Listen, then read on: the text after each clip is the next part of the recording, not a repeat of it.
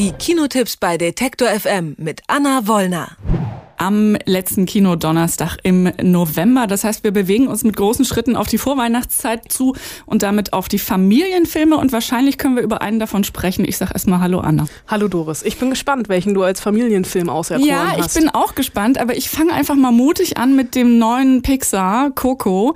Da geht es darum, also es ist glaube ich so ein bisschen Dia de Muerte inspiriert. Dia de los Muertos, der Tag der Toten. Der Tag der Toten in Mexiko, der sehr sehr groß gefeiert wird da und da geht es darum, dass man die Verstorbenen sozusagen ein bisschen zurückholt in die Erinnerung. Pixar holt sie zurück ins Leben und die Frage an dich ist, wie macht man Skelette niedlich? Indem man sie einfach vom besten Animationsteam der Welt animieren und modellieren und Character Design lässt, würde ich fast sagen. Natürlich, also bei uns in der Kultur, unsere Assoziation mit dem Tag der Toten ist ja tatsächlich der letzte James Bond-Film, weil der in Mexiko-Stadt losgeht und wir mehr oder weniger das erste Mal überhaupt mit diesem Feiertag konfrontiert worden sind im Film, wobei es noch einen anderen Animationsfilm gibt, Manolo, das Buch des Lebens, der auch an diesem Tag spielt. Und Pixar uns jetzt aber hier mitnimmt in das Reich der Toten Piloten natürlich mit dem üblichen Humor und mit dem üblich auch subtilen Humor. Erstmal sehr offen, mal sehr subtil, aber es ist eine herzzerreißende Geschichte, denn es geht um Miguel, einen zwölfjährigen Schuhmachersohn, der davon träumt, Musiker zu werden. Sein großes Vorbild Ernesto de la Cruz, sowas wie die Helene Fischer des mexikanischen Gesangsœuvre. Und er darf aber nicht, weil in seiner Familie Musik einfach verpönt ist und das hat einen Grund, denn seine, oh Gott, jetzt wird's kompliziert, Ur, Ur, Urgroßmutter Imelda, die war einst mit einem Musiker zusammen. Das Kind, seine Urgroßmutter, es war eben ein Ur zu viel, merke ich gerade, seine Urgroßmutter Coco und Imelda wurden von diesem Musiker sitzen gelassen, weil der gesagt hat, Musik vor Familie. Und deswegen wird jede Note, jeder Akkord, jede noch so kleine musikalische Ambivalenz aus dieser Familie gestrichen und findet einfach nicht statt. Aber Miguel will einfach Musiker werden und durch einen dummen Unfall, Zufall, was auch immer, landet er im Reich der Toten, im Land der Toten, bei seiner toten Verwandtschaft. Und diese Skelette sind einfach, ja, fantastisch. Und es liegt ein Fluch auf ihm. Er kommt nur raus, wenn einer aus seiner verstorbenen Familie seinen Segen dazu gibt. Die Oma allerdings oder die Uroma knüpft das an eine Bedingung. Er darf im Land der Lebenden keine Musik machen und er sagt, boah, nee, und sucht deswegen auch ja schon verstorbenen Ururgroßvater, damit der diesen Bann äh, entbannt. Und wenn es hier um Skelette geht, dann ist das wirklich wörtlich zu nehmen, aber sie sind natürlich vermenschlicht. Sie laufen, sie sprechen. Der Film geht mit ganz viel Witz damit um und ganz viel Liebe. Also wenn zum Beispiel ein Skelett die Kinnlade runterfällt, dann fällt halt wirklich die Kinnlade physisch auf den Boden und muss erstmal wieder zusammengesetzt werden. Und natürlich ist dieser Film vom Thema her sehr, sehr traurig und ich gebe zu, ich habe habe Rotz und Wasser geheult in Coco, weil der Film einfach auch durch die Musik, die er natürlich dann irgendwann hat und auch durch diese Origin-Songs, die von den gleichen geschrieben worden sind, die auch schon den Hass aller Eltern auf sich gezogen haben, nämlich Let It Go aus dem Eiskönigin-Soundtrack, verbrochen haben, möchte ich fast sagen, wobei das ja noch geht. Und hier auch, also die Lieder im englischen Original sind wesentlich besser als das deutsche Äquivalent.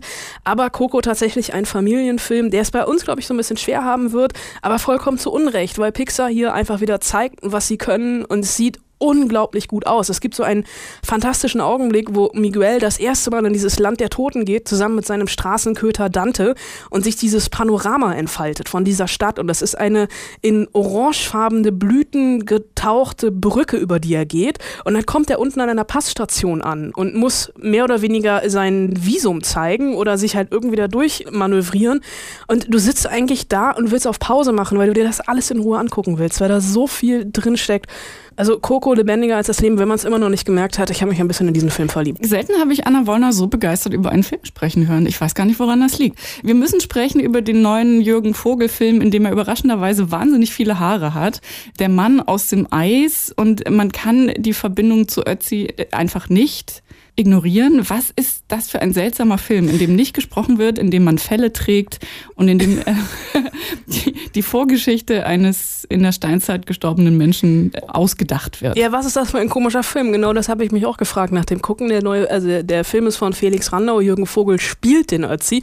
Es ist tatsächlich, also die Bebilderung dieses Mythos Ötzi, der ja vor 5300 Jahren in einer Eisspalte mit einem Pfeil in der linken Brust, äh, in der linken Schulter äh, gestorben ist. Anfang der 90er wurde diese mumifizierte Leiche gefunden und seitdem gibt es neben Verschwörungstheorien natürlich auch wissenschaftliche Erklärungsversuche, wie dieser Mann dahin gekommen ist. Jetzt gibt es auch einen filmischen Versuch und du hast es schon gesagt, in diesem Film wird nicht gesprochen. Es gibt eine Frühform des Rätischen, vergleichbar mehr oder weniger mit Grundslauten und das ist natürlich etwas, was für den Film spricht, weil er auch ohne Sprache funktioniert. Funktioniert sehr, sehr viel über die Bilder, aber eigentlich ist das ja Jürgen Vogel in einem ungeduscht, unrasiert, in einem Bärenfell robbt durch die Wälder. Das hatten wir alles schon mal vor zwei Jahren. Da hieß Jürgen Vogel Leonardo DiCaprio und der Film hieß The Revenant.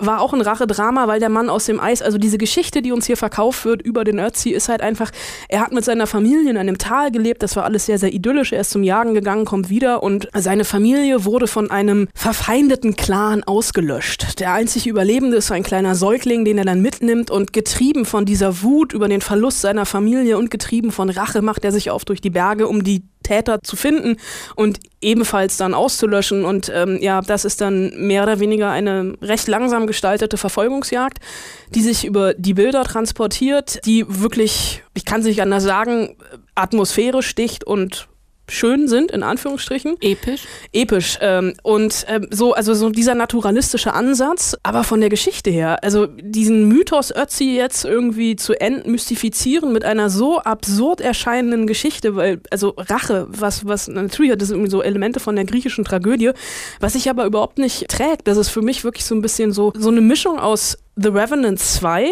mit deutscher Besetzung und ein verfilmtes Freilichtmuseum, weil ja natürlich auch alles so sehr, sehr detailgetreu nachgebaut wurde. Aber ich habe da drin gesessen. Ich habe gefroren in dem Film, weil es halt immer kalt war, aber es war auch so eine emotionale Kälte, die ich dem Film gegenüber dann irgendwann hatte. Und wenn wir jetzt Kino machen würden statt Radio und die Menschen sehen könnten, was gerade in deinem Gesicht passiert ist, von der Begeisterung bei Coco zu dieser äh, Abscheu, würde ich es nennen. Also es ist zumindest kein so glückliches Gesicht mehr wie eben. Deswegen bin ich sehr gespannt, was du zu sagen hast zu dem äh, dritten Film, der diese Woche auch startet.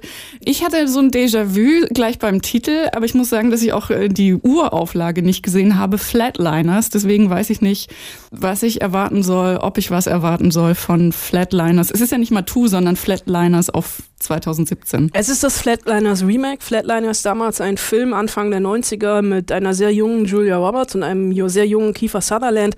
Ich äh, muss zu meiner Schande geschehen, ich habe ihn auch nie gesehen, obwohl es ja eigentlich irgendwie so ein prägender Film meiner Kindheit hätte sein können, aber meine Eltern hatten keinen Fernseher, beziehungsweise wir hatten keinen Kabelanschluss, deswegen bin ich dran rumgekommen und war jetzt hier mehr oder weniger neu in dieser Geschichte, die einfach nochmal erzählt wird. Es geht um eine Gruppe Medizinstudenten, die versuchen oder die rausfinden wollen, was eigentlich in diesem Zwischenstück zwischen Herzstillstand und Tod passiert, eben dieser Flatline. Also diese jungen Medizinstudenten versuchen sich gegenseitig ins Jenseits zu befördern und am Anfang eine Minute nach dem Herzstillstand zurückzuholen und dieses Zurückholen zögern sie immer weiter hinaus und merken halt, dass dieses Zwischending sein irgendwas mit ihnen macht. Sie haben Visionen, sie werden auf einmal verfolgt von, von Schatten aus ihrer Vergangenheit. Und das, Ganze ist ungefähr genauso langweilig, wie ich es gerade beschrieben habe. Ähm, der einzige lustige Twist ist noch für die, die das Original kennen, dass Kiefer Sutherland diesmal den Oberarzt spielt, also aufgestiegen ist. Und sonst bin war ich wirklich entsetzt darüber, wie man es schafft, mit einem Cast um Nina Dobrev, Ellen Page und Diego Luna, den Star Wars Star aus Das Erwachen der Macht, so kalt und herzlos inszenieren zu können, dass ich bei dem Film auch mehrfach das Gefühl hatte, ich würde jetzt gerne wiederbelebt werden, um einfach aus diesem Koma zu erwachen in das dieser seelenlose Film mich hinein katapultiert hat. Drei Filme über Tote in dieser Woche hat Anna Wollner mitgebracht, aber wir gucken uns bitte nur einen an, und zwar Coco und verlieben uns genau wie Anna. Und ich sage herzlichen Dank. Gern geschehen. Alle Beiträge, Reportagen und Interviews können Sie jederzeit nachhören im Netz auf detektor.fm.